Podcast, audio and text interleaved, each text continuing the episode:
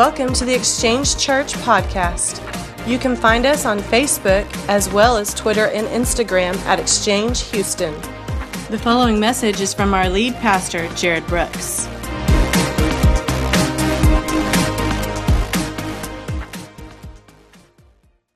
We're going to continue our series. We, are in uh, week number three on the Exchange Cinema, Cinema, and not Ex Cinema, the Exchange Cinema presents. Okay? So we've been going through this. A few years ago, we started this. As we launched the church, we started with this series. And we've preached on, I was looking back through some of my notes. We preached on Iron Man. Uh, I've preached on Shrek.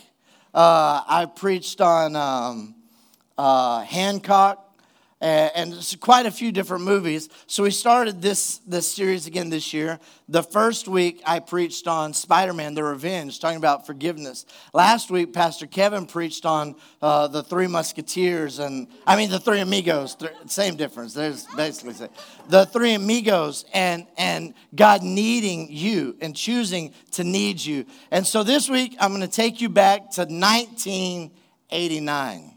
How many of you were born in 1989? Like you, you were alive in 1989. Okay.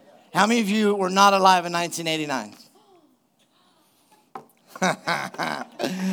oh man. You know what's funny is we were playing golf this week and a song came on. And and in this song, he mentions the year of the, that he's writing this music. He says something about, you know, and it's 19 whatever. And I looked at Kevin, I said, You realize that song is almost 40 years old. It's almost 40 years. And we still listen to that song as if it's cool. Because to us, it's totally relevant. But you go back to when I was in high school or junior high, and my parents listened to music that was 40 years old. That was the weirdest, lamest, right? And now I'm that guy. I'm that guy that's listening to music that's 40 years old, and I still think it's so cool. I don't know where that went, but but uh, this morning, immediately following service, we're going to have a brief meeting, and we're going to talk about uh, where we are as a church. and and and I get text almost daily. Um, asking what's happening with our building and, and our plans. So I'm going to fill you in on that right after church. We're going to make it quick. But in praying about the church and in praying about the building and, and asking God where we're going and what we're doing, the Holy Spirit has just stirred me up. I mean, stirred me up. He, he spoke a word to me about a month ago and he said, You're about to enter into a new season. And I don't know if I've shared this with everybody, I've shared it with our, our leaders, I know. But he said, You're about to enter into a new season, a great season, a season that's so great you haven't even dreamed of this season. So I know that we're about to enter that season. I don't know what it looks like. And I don't know where it is and how it sounds and, and how much it costs. I just know there's a season that God's about to take us into that's going to be so great. And so my spirit is stirred up about that. And so I've been praying, God, where do you want us to be? Where do you want us to go? What do you want us to do? And He's reminded me, first things first, remember why, we, why you planted this church. God wants me to remind you why we planted this church. Okay, I'm gonna say that again. God wants me to remind you why we planted this church. I'm gonna say it one more time.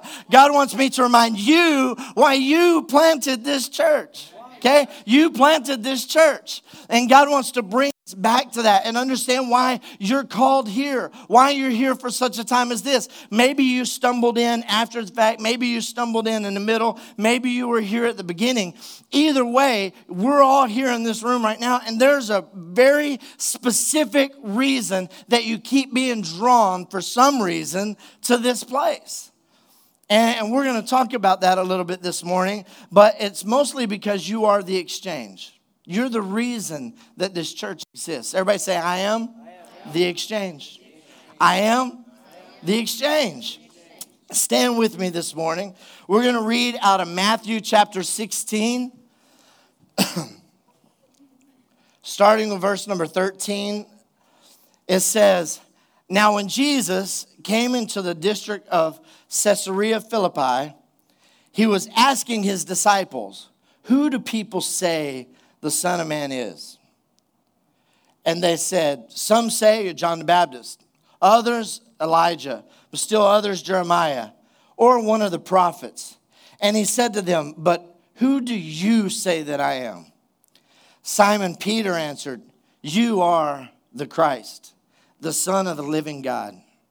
And Jesus said to him, Blessed are you, Simon Barjona, because flesh and blood did not reveal this to you, but my Father who is in heaven. I also say to you that you are Peter, and upon this rock I will build my church, and the gates of Hades will not overpower it. I will give you the keys of the kingdom of heaven. And whatever you bind on earth shall be bound in heaven. Whatever you loose on earth shall be loosed in heaven. Then he warned the disciples that they should tell no one that he is the Christ. From that time, Jesus began to show his disciples that he must go to Jerusalem and suffer many things from the elders and the chief priests and the scribes and be killed and be raised up on the third day. Peter took him aside and began to rebuke him, saying, God, forbid it, Lord. This shall never happen to you. But he turned and said to Peter, Get thee behind me, Satan. You are a stumbling block to me. For you are not setting your mind on God's interest but man's. Father, we, we come to you this morning. We, we thank you, first of all, in advance for what you're about to do. We thank you also for what you've already done just in this time of worship. And, and as we focused our, our thoughts and our attentions to you, I believe that there are so many miracles that already begin to take place, God, that there are healings that are beginning to take place, that there are, are break is just beginning to take place already, just being in your presence, because that's who you are, Jesus.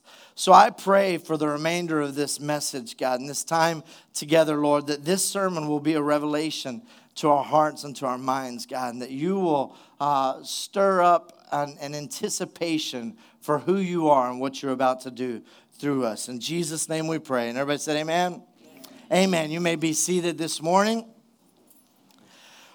we're going to turn our focus and we're going to we're going to look at three things related to this text this morning.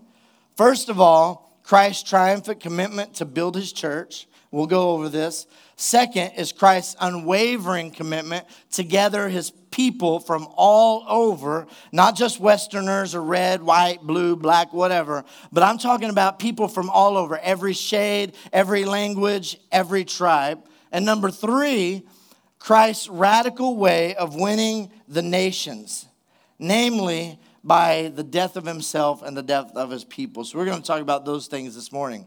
So, number one, if you're taking notes, write this down. I encourage you, if you can, take it and put it on your phone. I was talking to someone this week uh, about, he said that he confronted his pastor and he told his pastor, he said, You need to talk to the church about bringing their Bibles church. He said, I got an issue with that. And if people don't bring their Bible church, they ain't right. and I told this guy, I said, Well, actually, times have changed. We have our Bibles right here. A lot of people do. I have 147 versions of the Bible right here, and I have access. And he said, But brother, you don't have a notepad like this. And he has his notepad, and I said, Actually, I do. And I showed him my notes of all these sermons, and he goes, How'd you do that? And I said, Here, I can actually share it with you and I can text you all my notes. You can't text me your notes. Show me how to do that, brother. So it's possible. You may not know that that's a, a, possibility now, but just hand your phone to your son or your daughter and ask them to take notes for you, and and uh, you can have notes for this this message because I guarantee you they know how to do it. So number one, Christ's triumphant commitment to build his church. Okay? Matthew chapter 16, starting with verse 15, Jesus is asking his disciples, he says, Who do they say that I am? They gave him a lot of answers. You're this, you're that, you're that. He, he looks at Peter and he says, But who do you say that I am? Peter replies and he says, You are the Christ. Okay, he's saying, You are the Messiah, the Son of the living God.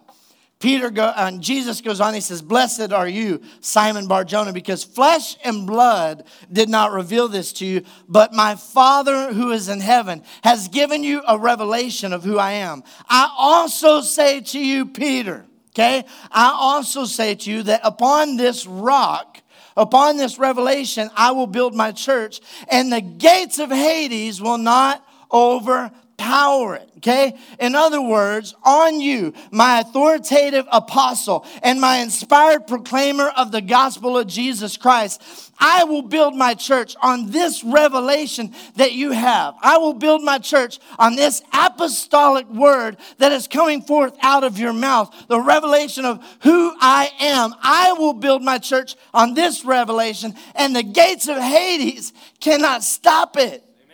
Okay? He's not saying, Peter, I'm going to build my church on you because you're the man. Okay? He's saying, I'm going to build my church on the revelation of the fact that you know who I am. Come on, somebody. Jesus is saying, I will build my church on the fact that you recognize who I am. Okay? Has nothing to do with you, ladies and gentlemen. Amen. It has nothing to do with Pastor Jarrod.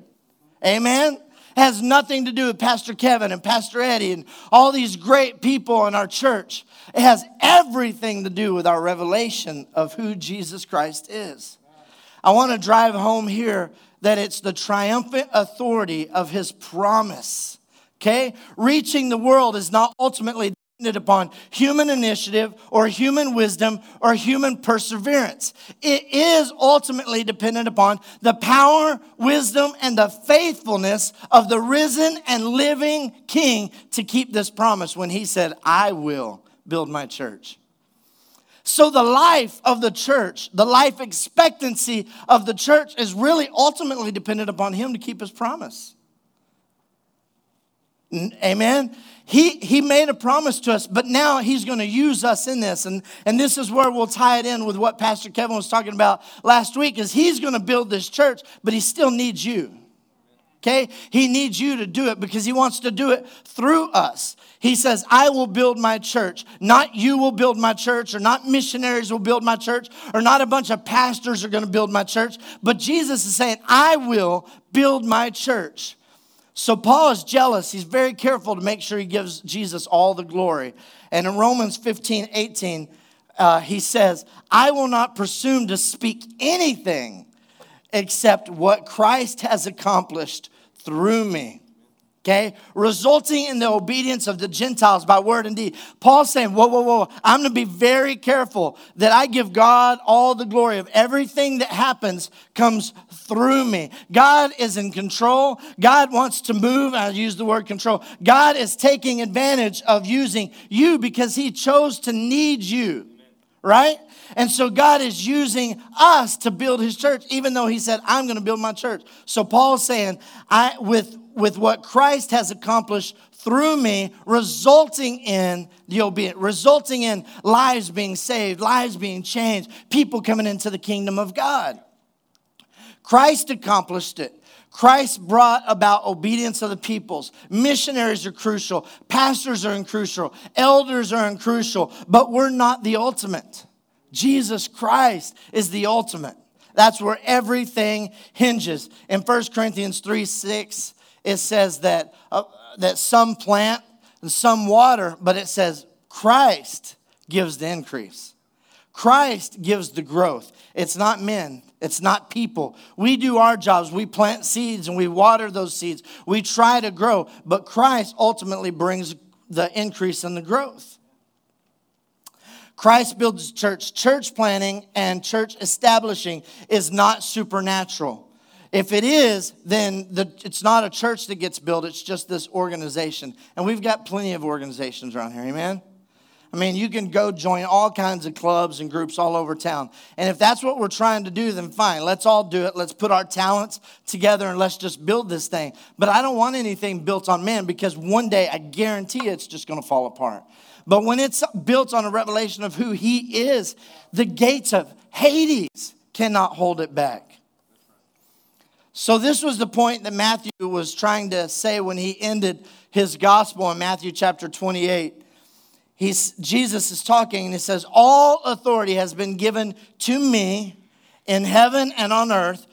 Go, therefore, and make disciples of all nations. He's saying, I have authority to do it over all the powers of darkness, over all of death, over all of hell, over all the governments, over all the terrorists. I have authority and I will do it. I will build my church. And then he says, So go. So go. And I'm going to go with you. That's what he says. I'm going to do this. And then he tells us to go and do it. Isn't that awesome? Isn't that crazy that says, I have all this power, I have all this authority over everything. Now go and do it. Go and make disciples. Matthew 24 14 says, The gospel of the kingdom shall be preached in the whole world as a testimony to all nations. Everybody say, all nations. So the Christ who rules heaven and earth said, I will build my church. I will build my church. Watch this.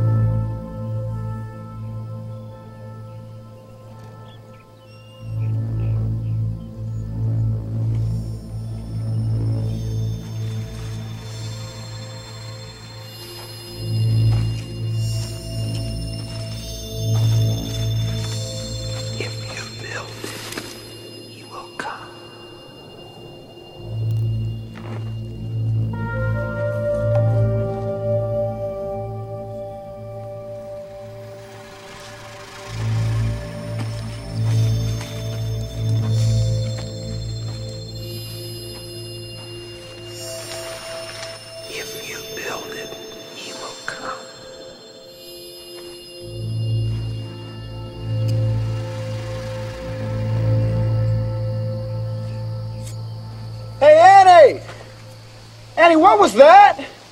What was what? That voice just now. What was it?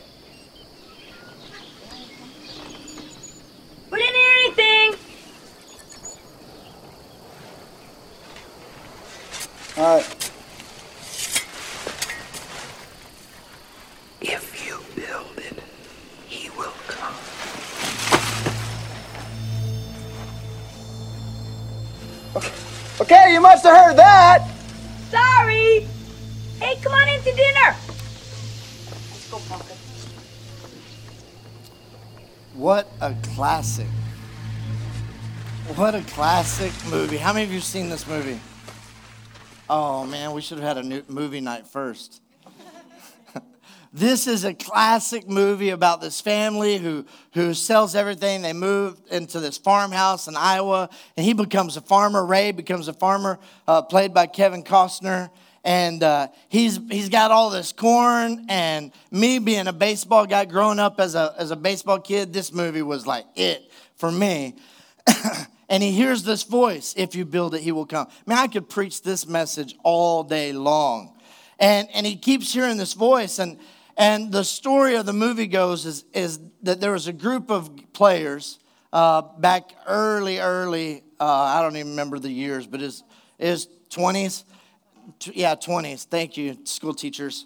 Um, he's they, they get caught cheating. They get caught throwing a game. Okay, so they throw a game and they get kicked out of baseball. And uh, one of the guys, his name is Shoeless Joe. Okay, Shoeless Joe Jackson. And Shoeless Joe Jackson, he gets kicked out. And Kevin Costner, he, he goes through and he's teaching his daughter about baseball. And, and he's like, Shoeless Joe Jackson, he got kicked out and banned from baseball. And it makes no sense because during that series where he threw the game, he had a 300.375 batting average, which is ridiculous. He had zero errors, and yet he gets kicked out too for throwing this game. He's like, it's unfair. And what starts happening is he's to build this field so that they can, these players, they're dead and gone, but so that they can come back and play the game. And I know those of you haven't seen this movie now, you're just like, whoa, dude, you're so weird. I've lost you. But but you got to go and watch this movie. I was I went home and I Netflixed it, and Jenica walked in and, and I said, go to your room and watch this movie. It's just such a classic. But he says, if you build it, he will come. And he keeps saying that, if you build it, he will come.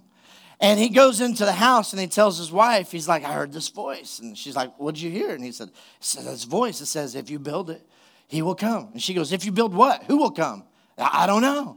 That's just what the voice said. And she's like, Did you ever do acid?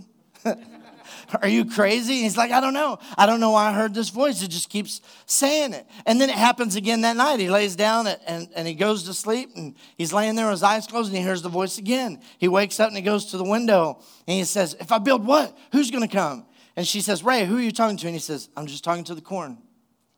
And so this voice starts tormenting. And through this movie, he goes on this journey. Spoiler alert, if you haven't seen it, it was 1989 so I hope I don't ruin it for you. But he goes on this journey, and the pieces start to kind of fall into place to what he's supposed to do. He's guided. Oh, there's a whole message in, in this, but he is guided by just following this voice that he feels that's leading him just from one one cool story to the next cool story to the next cool story from victory to victory faith to faith he just keeps going following this voice Take a step of faith. Do something that seems crazy, okay? If you build it, He will come. God's ways are not our ways, His thoughts are not our thoughts. Do you want to pursue something absolutely certain? Or do you want to step out and, and give yourself something invincible, something that's crazy? Do you want to live life unhindered? Do you want to live life unhindered? Akaludos, at the very end of Acts, when, when Paul says, I'm sitting here, I'm a prisoner, and I'm chained up and I'm bound up, but I continue to welcome people in and I'm preaching and proclaiming the kingdom of Jesus Christ because I am unhindered. I'm unstoppable because I've attached myself to something that is unstoppable. That's the kingdom of God. Nothing done for Christ is ever done in vain. So give yourself a cause for Christ. That's part of the reason that you are the exchange. Point number two Christ's unwavering commitment to gather his church from all nations. My second point is, is really to let you know that it has nothing to do with, with Westerners, white, black, red, yellow, blue, green, whatever but all peoples of every shade, every language, and every tribe.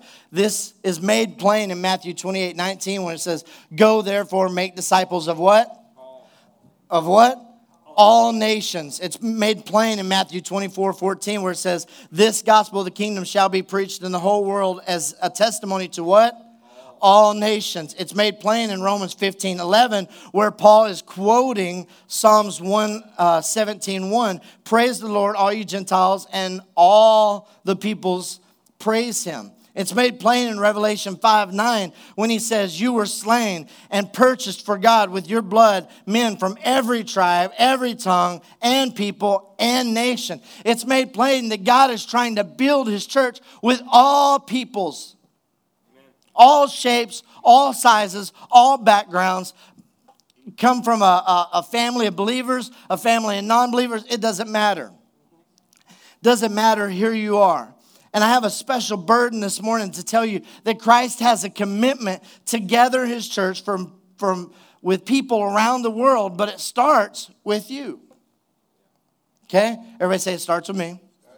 Okay? So that means it starts in your house in your family, in your neighborhood, in your workplace, in your surrounding, your world. Your world is different than my world. You know that, right? Our worlds overlap a little bit, and church has something to do with that, but you have different friends outside of this building than I have, probably. You, you probably have different workers that you see that I probably will never see. You go to school with people that I'll never be able to go to school with. So your world is different than my world. So he's telling us he wants to build his church with all peoples of all nations, and it starts first of all with you. And it starts with our world, and then it goes to all peoples of all nations. That includes people that we feel threatened by. Right? I mean, people that we necessarily don't like or don't agree with, all kinds of people. That, that also includes Muslims. What? Right? That, that we're supposed to spread the gospel. We're supposed to reach out and spread the love of Jesus Christ to all people. let me tell I was going to show a video. I'm not going to show it today for lack of time, but I, I'm going to ask TJ and them to attach it to our public and our private Facebook pages just so you could see it. It's pretty informative, and it talks about the Muslims' plan to evangelize the world. And they have a plan, and they will take over France. Uh, by their, the plan is by the year 2030, I think, to take over. France will become a, a Muslim nation, to take over Europe, uh, to take over Canada. Um, and, and, it's a, a really powerful video that shows the game plan of what's going on and what's happening. And let me tell you something the Muslims have a plan to evangelize the nation with something that's not the truth of the gospel of Jesus Christ.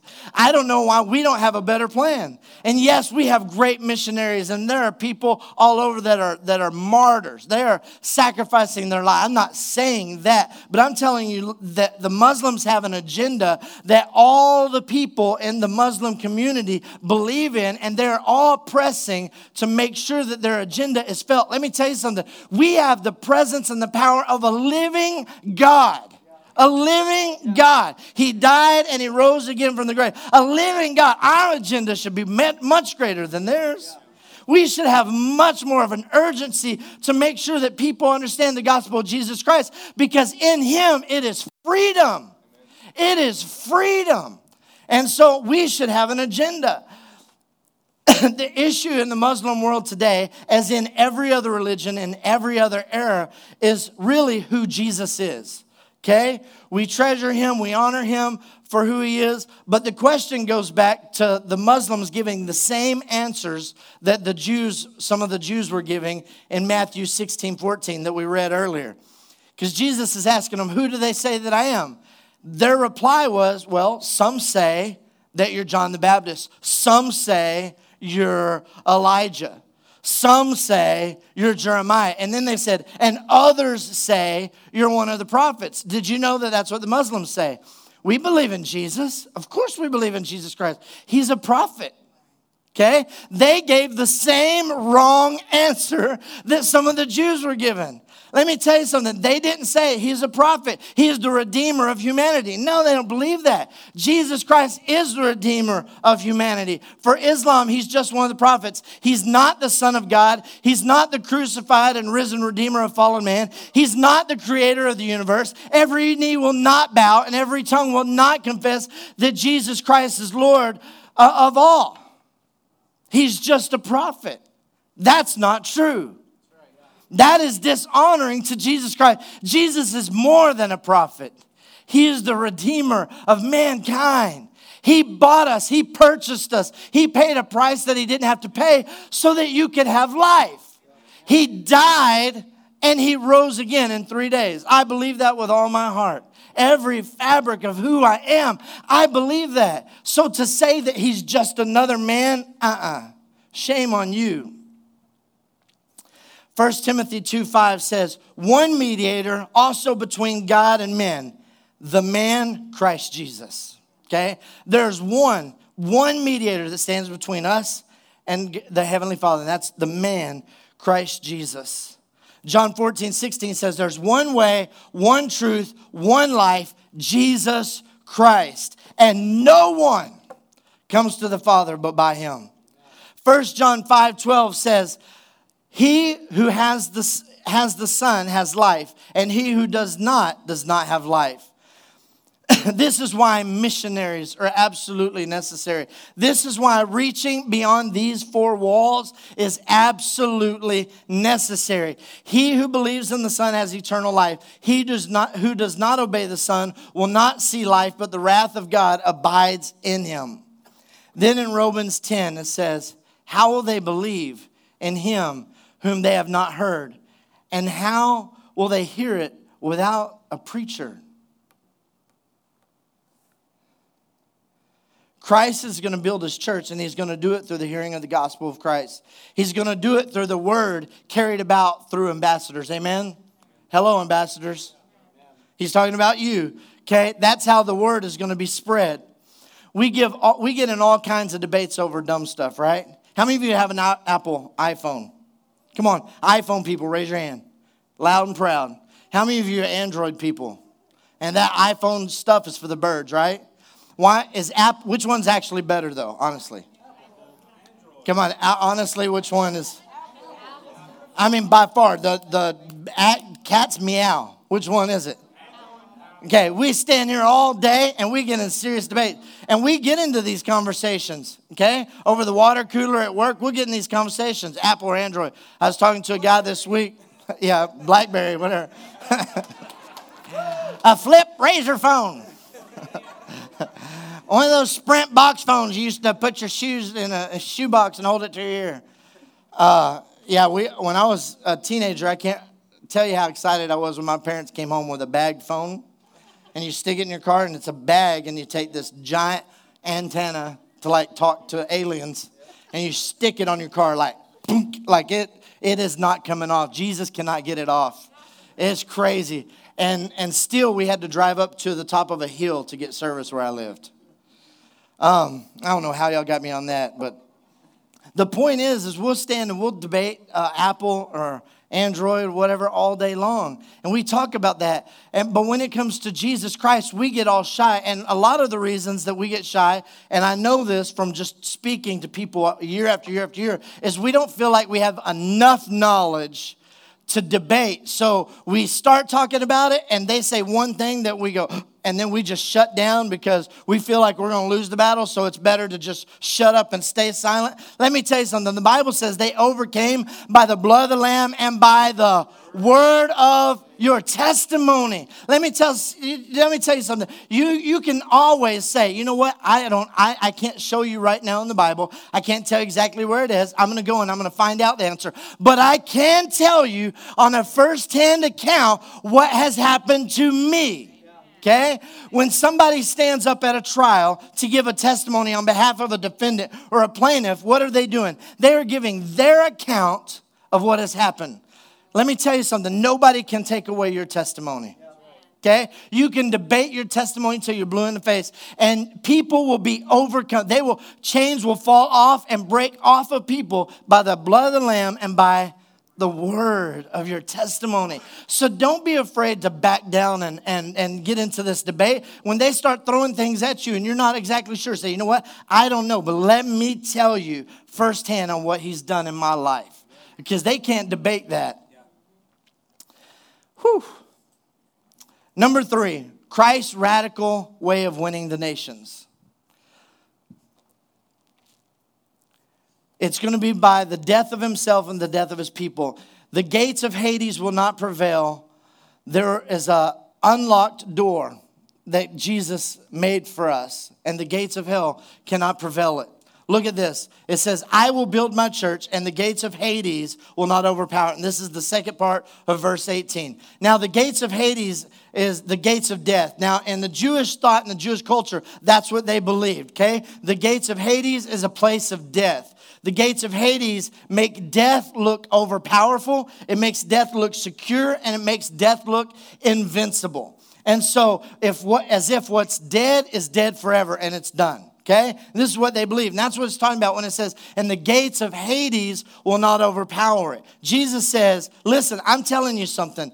How am I going to do it? I, it makes it plain after verse 21. Jesus, the Son of God, says, All authority has been given unto me. And he goes, From that time, Jesus began to show his disciples that he must go to Jerusalem, suffer many things for the elders, from the elders and chief priests and the scribes, and he's to be killed and he's to be raised up on the third day. That's how he's going to do it. That's how he opens up the gates. He gets into Hades by dying and he gets out by resurrection, okay? The keys were inside and is locked from the inside. He goes in by dying and he comes out by resurrection. And when he comes out, he says, I win. I won. Revelation 1 18 says, I died and behold, I'm alive. And then he says, I have the keys of death and Hades. That's why he went there. That's why he allowed himself to go there. And let me tell you something. From, this, from that point on, what Jesus is saying, what you consider to be impossible, what you consider to be locked up, what you consider to be final and gone forever, I'm telling you, it's not. And my will is that none should perish but have everlasting life. And so he goes in and he comes out with the keys, and nothing ever again has to be final locked up there. And it is an offer to all those who believe on him. So, how do we figure in? Jesus tells his disciples in verse 24, this is uh, the, uh, the next verses after our opening passage. Jesus said to his disciples, If anyone wishes to come after me, he must first deny himself, take up his cross, and follow me. For whosoever wishes to save his life will lose it, but whoever loses his life for my sake will find it. That's the exchange. That's who we are. When people ask me all the time, I sat in the office of our insurance agent uh, this week, and we were talking about um, the difference between our church and Catholicism, and and uh, he said, "Well, where does the name exchange come from?" And that's why I'm glad you asked. And I began to unfold this. The exchange came from that verse almost exactly. My life for his. The great exchange in our name comes from this powerful verse. When we've put our focus on him, it's not my plans, God, it's your plans. So if I want to save my life, then I need to lose it. If I lose my life for your sake, then I save it. It's the exchange, God. What, what does it profit a man to gain the whole world and yet lose his own soul? At the end of, of Field of Dreams, what happens is Ray and his wife, they get into this, they're in a lot of financial trouble. There's one scene in the movie where she's on the bed or at the desk and she's doing calculations of all the bills because they're just in excuse me, bad shape. And he says, Well, and she said, Well, if we didn't have the baseball field, if we hadn't tore the, the corn down for the baseball field, we would have just enough to make it. So now it's crunch time. Now it's, you know what? This voice told me to do this. This voice inside of me told me that this was what I was supposed to do. And I did it. And I stepped out in faith and I did it. And I, I, I, questioned it, but I followed every leading through this movie. He follows it. As I'm watching this movie, I'm just bawling because I'm just thinking, I'm putting myself in this place and I'm thinking, that's me. I've just, I listened to this voice that told me to do it. It said, it's time, just do it. And I did. And then Ray gets to this place where it's crunch time. There's no money. He doesn't know what to do. He's just getting hounded, and they're outside and they're sitting on the bleachers. Now, at this point, these baseball players have, have come into the picture and they're playing baseball every day and they're practicing. Ray and his family, his immediate family, can see them. the guy who plays James Earl, jo- or that James Earl Jones plays in this movie, he's able to see these baseball players, but James's or Ray's brother-in-law can't see him. and he's there in this scene and he's telling Ray, he's like, okay, Ray, the bank is foreclosing tomorrow on this property. If you will sign these papers, we can take it all away and we can fix this. You got to sell, sell right now. You can still live in the house, and but we'll take over all the land. You got to sell, you got to sell. And Ray, he's going through this moment where he starts questioning, questioning that voice. And he starts questioning this path, this journey that he's been on, following this voice, and people saying, You've lost your mind. You're insane. And he's hearing his brother in law going, Sell, Ray, sell, Ray, sell. And all of a sudden, his daughter, she says, People will come, Daddy. And he stops, he looks at her, and he says, What'd you just say? She said, People will come. And he stands up and he, he goes and he says, What'd you say? And she says, People will come, Daddy. They'll come from all over. They won't even know why. They'll just be drawn here. This voice starts whispering to me as I'm watching this movie, just reminding me that I was not led by man, that we weren't built on man, that this voice inside of us kept saying, If you build it, he will come. And so we built it. And then it doesn't seem to make sense because it's not working in my time. My time doesn't look like this. And so you start asking all these questions. And then there's all these pressures. There's financial pressures, all these things outside that are just messing with you. And then this voice comes in from an innocent child. She says, People will come. People will come, Daddy. And he snaps back to this moment where he understands that his purpose doesn't have to make sense to anybody. That it doesn't have to make, and this movie's about baseball. It's talking about baseball, but all of a sudden, this revelation starts to go from his daughter into he and his wife. That we're in the right place at the right time. James Earl Jones' character is sitting on the bottom of this stand, and he has the same revelation. All right, all right, all right, all right. This is fascinating. It is. But the fact remains is that you don't have the money to bring the mortgage up to date, so you're still going to have to sell. I'm sorry, Ray. We got no choice. Ray, people will come, Ray. They'll come to Iowa for reasons they can't even fathom. They'll turn up your driveway, not knowing for sure why they're doing it.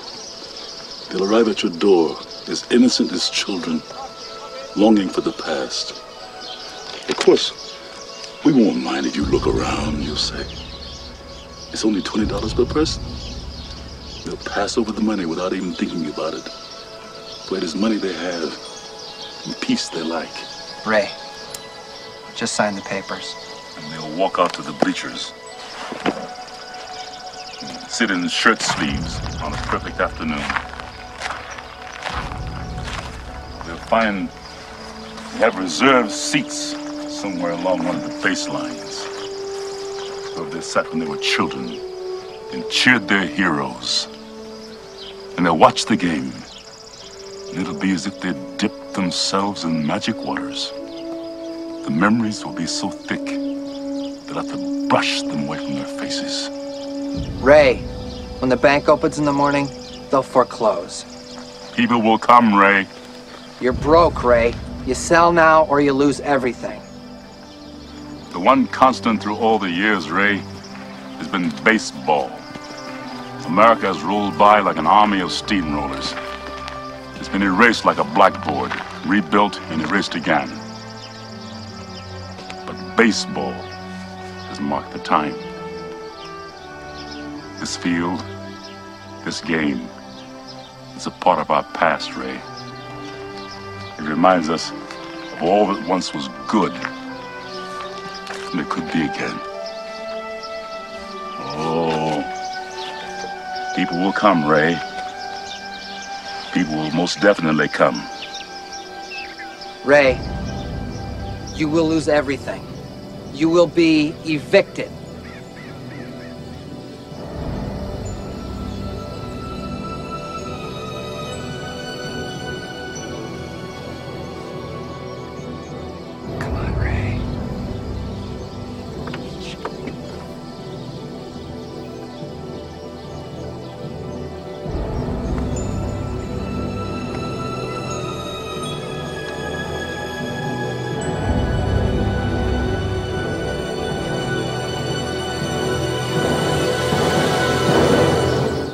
Such a powerful, powerful scene, the end of this movie.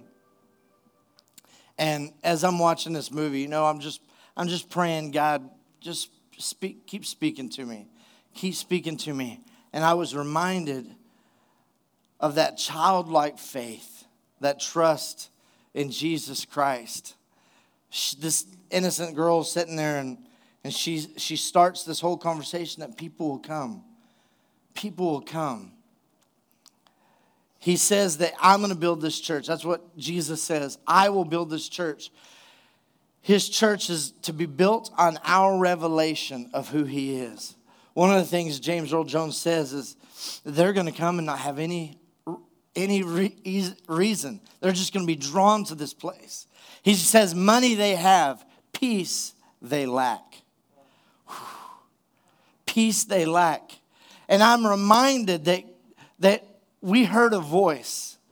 we heard a voice, and, and God echoed this voice throughout our people. And, and we begin to build a church. And we're at this place now where, where God's saying, you, Let me tell you something. You just trust your, put your trust in me. I will build this church. I will build it. If you put your faith in me, I will build it. People will come because they're lacking peace.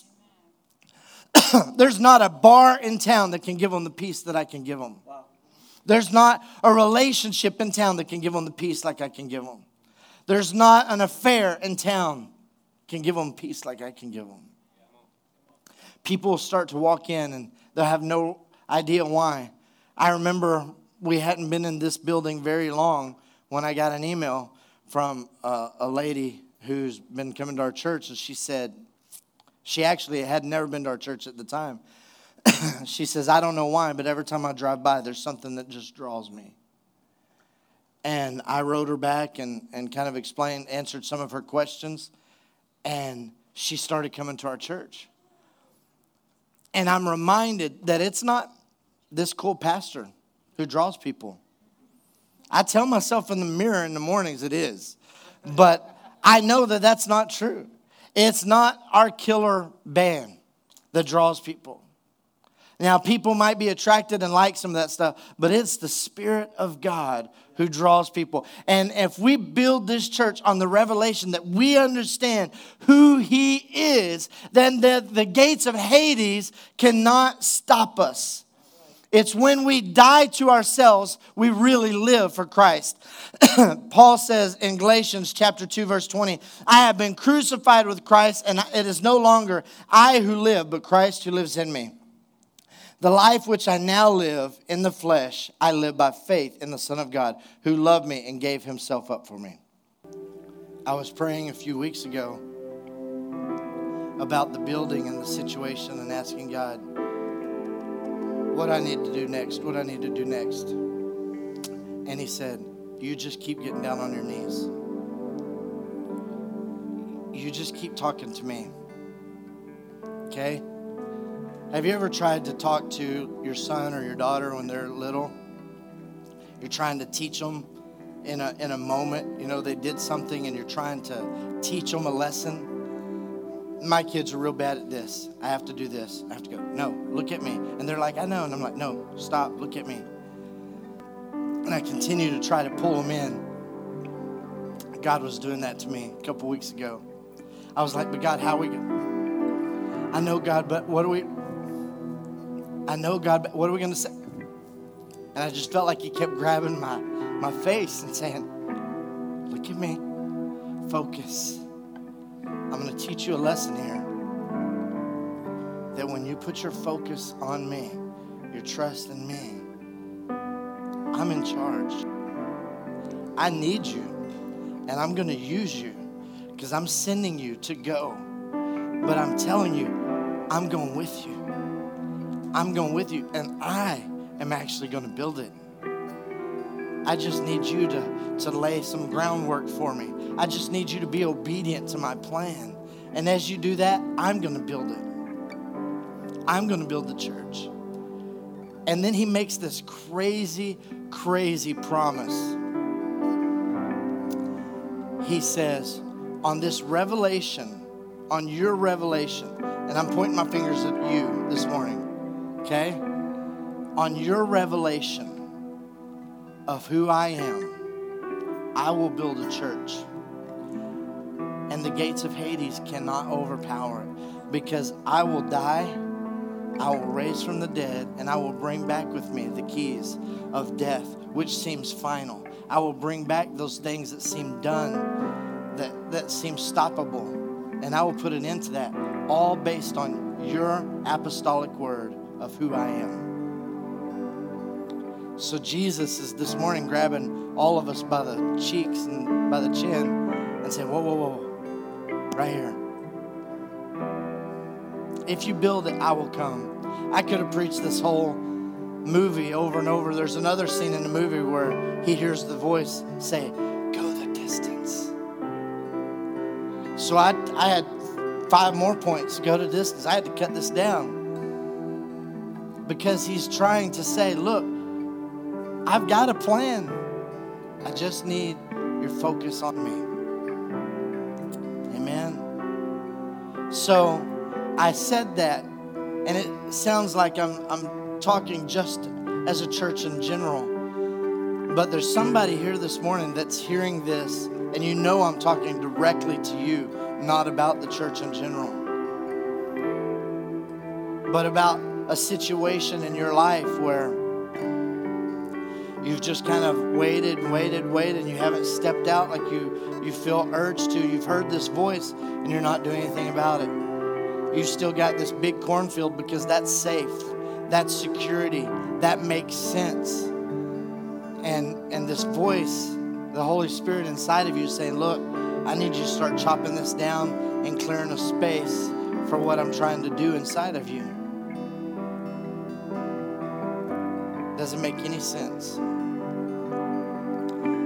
But there's this voice telling you, do it. Do it. So I, I just ask, I challenge you this morning to, to examine that in your life and go, God, what is it? What is it that you're trying to do? Exactly. I'm going to pray over you. If you'll close your eyes for a moment. Holy Spirit, we're, we're in such a beautiful, beautiful season as a church. God, and I, I repent to you for all the times that I've just questioned and doubted and questioned myself, God. And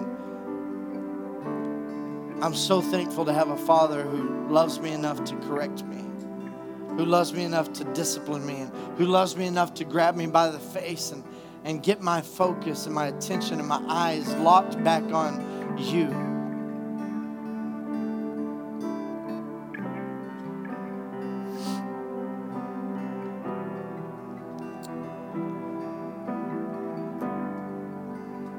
God, we love you.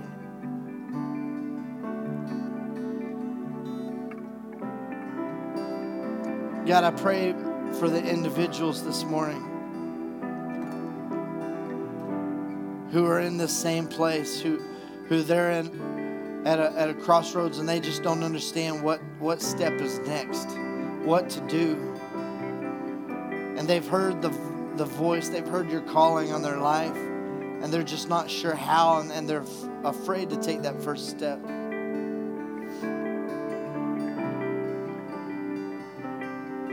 God, I pray that your strength right now just begin to empower them. I pray that, that not just they, but people around them will get a revelation of what you've said to them and that they'll begin to speak life into them.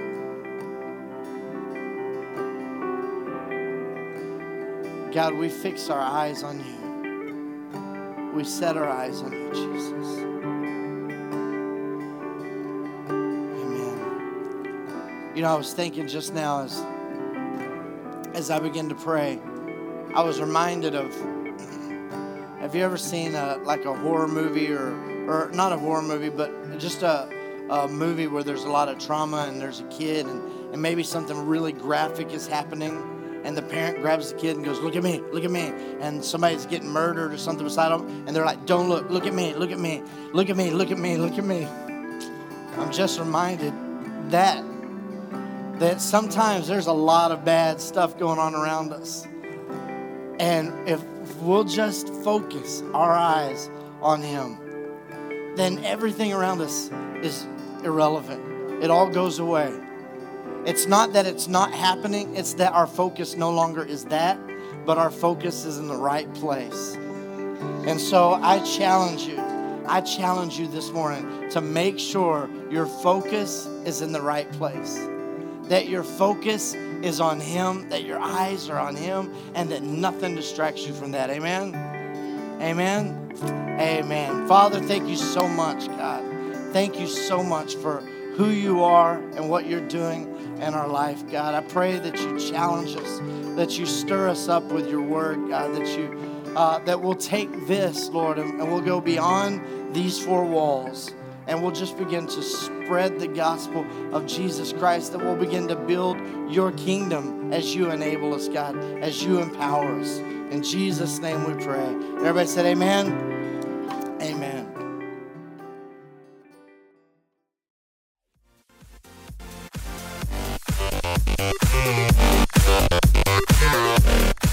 Thank you for listening to the Exchange Church Podcast. Follow us on our social media platforms Facebook, Twitter, and Instagram. Just search for the Exchange Church Houston. If you would like to give to the Exchange Church, you can go to our website at iamtheexchange.com and look for the red button in the top right corner labeled Give Online.